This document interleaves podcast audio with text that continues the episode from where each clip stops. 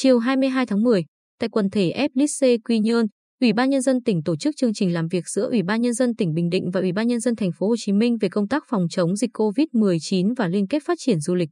Tham dự chương trình có Phó Chủ tịch Thường trực Ủy ban nhân dân tỉnh Bình Định Nguyễn Tuấn Thanh và Phó Chủ tịch Ủy ban nhân dân thành phố Hồ Chí Minh Phan Thị Thắng, cùng đại diện Sở Du lịch, Hiệp hội Du lịch, các doanh nghiệp du lịch của hai địa phương.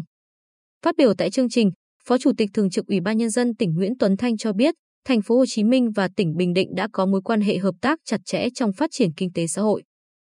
Thời gian qua, hai địa phương đã quyết tâm ngăn chặn, đẩy lùi dịch bệnh bằng tất cả các biện pháp, đồng thời cùng đồng hành, chia sẻ và quan tâm tháo gỡ những khó khăn của cộng đồng doanh nghiệp, các nhà đầu tư, trong đó có hoạt động du lịch. Do tình hình dịch bệnh COVID-19 diễn biến phức tạp, vì vậy trong hai năm qua ngành du lịch Bình Định cũng như thành phố Hồ Chí Minh gặp khó khăn, thiệt hại nặng nề.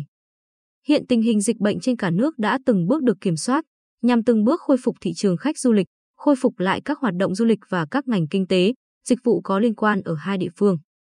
Phó Chủ tịch Ủy ban nhân dân thành phố Hồ Chí Minh Phan Thị Thắng gửi lời cảm ơn sâu sắc đến tỉnh Bình Định và nhân dân Bình Định đã san sẻ yêu thương giúp thành phố Hồ Chí Minh trong công tác phòng chống dịch COVID-19. Đồng thời nhấn mạnh việc triển khai chương trình liên kết du lịch giữa thành phố Hồ Chí Minh và tỉnh Bình Định nhằm mục tiêu nhanh chóng khởi động lại các hoạt động du lịch trong bối cảnh mới.